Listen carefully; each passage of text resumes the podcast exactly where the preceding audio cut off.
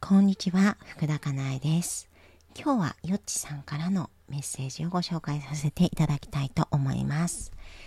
いつも勉強させていただいています。先日、仲のいい幼稚園のお友達たちと少し遠い公園へ行った時、私の息子がお友達を汚い池に突き落としてしまい、ママ友たちにもお友達にも迷惑をかけてしまいました。大げさかもしれないと思いましたが、翌日菓子折りを出して改めて謝りました。ママ友たちは大丈夫だよ、気にしないで、いらないよ、と言ってくれて、私も逆の立場ならそう言うなと、お互い様だし、菓子折りは逆に気を使わせるかもと思いましたが、どうしても何もしないのは自分の気持ちのざわざわが消えなくて、私は仲のいいママ友たちの優しさにすら寄りかかれないのかなととても悲しくなりました。それは自分に自信がないからなのか、ママ友に対しての自信がないのか、一体何が原因なのでしょう？教えていただけたら嬉しいです。また、息子が加害者側に立つトラブルに対して自分の気持ちが弱くなってしまうのが不安です。はい、ありがとうございました。うん、なんか状況は違うことはあったとしてもありますよね。あの自分の子供が、えーお友達に怪我をさせてしまうとか、まあ迷惑をかけてしまうとかね。うん、なんかそういうことって絶対ないってことはなくて、やっぱりある、ありますよね。うん。で、えーっと、で、ただね、これが苦しいのはどうしてかってことを考えると、もうあのね、多分、ずっと自分のことを責めてるからなんですよ。うん。で、えーっと、こういう時に自分を責めるということを、うん、まあ、するっていうことは、まあ、常にそうってことですよね。うん。う、自分の思考回路が常に自分が自分を責めるというものになっている。うん、で、えっ、と、例えば、うん、今回の例で言うと、えーお友達をね、あの、自分の子供が池に突き落としてしまったわけじゃないですか。まあ、これはさ、みんな、ああ、ごめんなさいって申し訳ないっていう気持ちになりますよね、皆さんね。うん。だけれども、ここでもすごく自分を責める。こん、多分、こんな子供に育ててしまっている自分を多分きっと責めていったと思いますし。うん。で、えっ、と、で、じゃあどうしたらいいかと思って菓子折りを私に言った。で、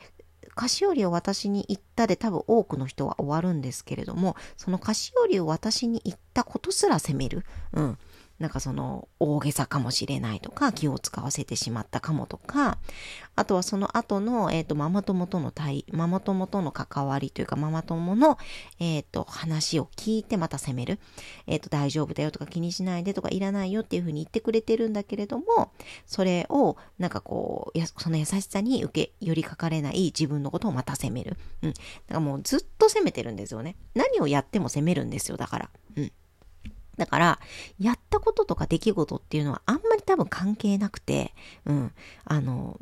菓子折りを持っていかなかったとしたら、それはまたそれで自分を責めてるし、うん。なん。か、その、大丈夫だよ、気にしないでいらないよっていう風な言葉を、えっ、と、受け取ったとするのならば、受け取ったことも責めてるかもしれない。こん。な言葉を受け取ってしまうなん。て、あの、私の子供が、えっ、と、友達に迷惑をかけたのにとか、うん。そういう風に思ってるかもしれない。だから、常に自分を責めているっていうことに気づくことが大切かもしれないですよね。うん。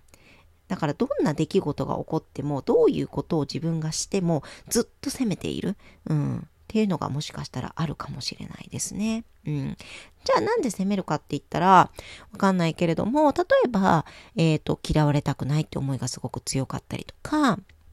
人に迷惑をかけたくないって思いが強かったりとか、不快な気持ちにさせてはいけないっていう気持ちが強かったりとか、あの人をね、うん、そういうのがもしかしたら強いのかもしれなくって、うん、でなんかできるだけ多くの人に好かれたいとか、できるだけ多くの人にちゃんとした人だと思われたいとか、まあ、すっごい常識に沿った、できるだけ常識にあの近い生き方をしたいとか、まあなんかそういうのがあるのかもしれないですよね。で、そういう、もしかしたら、えっ、と、情報を仕入れるってことも常にやってるかもしれない。わかんないけれども、例えば、ヤフーニュースのコメント欄をいつも見ていますとかね。うん。そう、なんかさ、ある出来事に対して、まあ、いろんな考え方の人がいるわけなんですけれども、世間一般の人たちはどう考えているのか、そこと私のズレっていうのはあるかないか、うん、そういうところを確認したい。うん。うん、まあ、今で言うとコロナとかさ、なんかそういうところで、なんかこう、あるニュースがあって、そのことに対して私はこういうふうに感じているんだけれども、世の中の人はどう感じているんだろう？常識はどうなんだろう？私はどう振る舞ったら、えっ、ー、と、まともな人だと思われるだろうとかね、ちゃんとした人だと思われるだろうとか、多くの人を不快な気持ちにさせないで済むだろうとか、嫌われたない状態、好かれる状態に、えー、いられるのだろうとかね。うん、そういうことをすごく気にしている。人のことを、えー、人からどう思われるかということを気にしている。それが苦しいかもしれないですよね。で、そうではない自分っていうのをすごく毎毎回毎回、えー、毎週毎週責めている。うん、ねそれが苦しいかも。だから、その、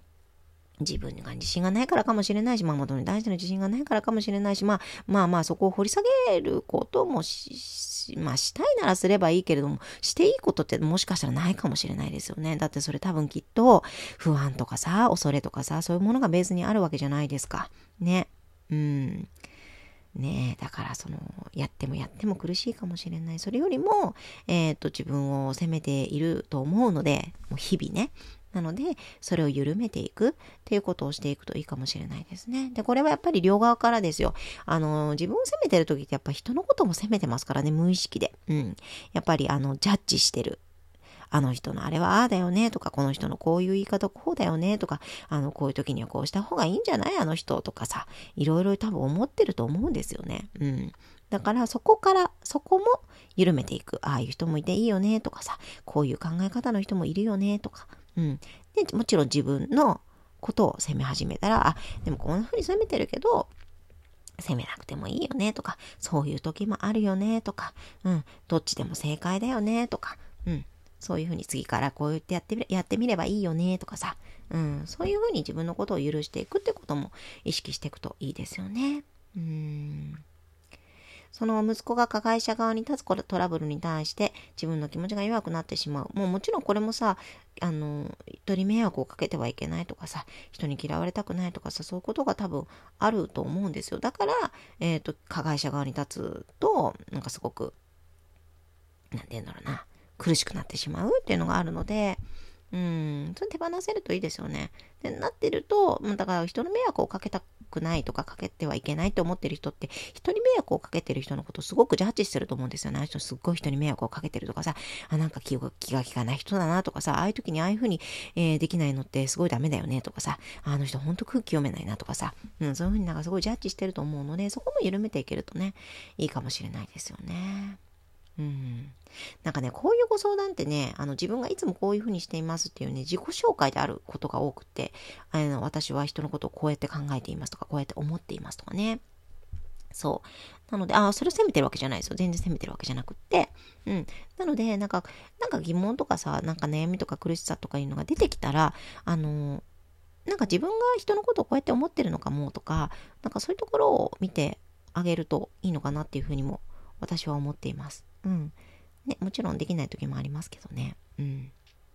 で、私はどうかっていうと、なんか私普通に菓子折り持って、あの、謝りに行くかなと思いました。まあそのさ、ボーダーが難しいですけどね、あの、どこまで迷惑をかけたっていうのってさ、まあ人によって感覚は違うと思うので、でも自分の感覚よりも、なんていうのか、うんと、ちょっとオーバーなことをするとか、やりすぎなぐらいやっても別にいいんじゃないかなというふうに思いますけどね。うん。だからまあ、腰、菓子折りとまでいかないかもしれないけど、なんか、なんかやるかも、とは思いました。なんか迷惑をかけたなっていうふうに思ったら。うん。ね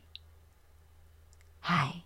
なんかこういうトラブルとかあるかもしれないですけれどもね、あの、出来事とか、目の前のね、状況とか、あの、人の関わられ方とか、人からの関わられ方とか、どういう言葉が返ってきたとか、そういうことが原因で苦しくなってるっていうよりは、その、そこから自己否定を始めること、自己否定をすることが苦しいのでね、はい。少しでも参考になるところがあれば嬉しいです。ありがとうございました。福田かなえでした。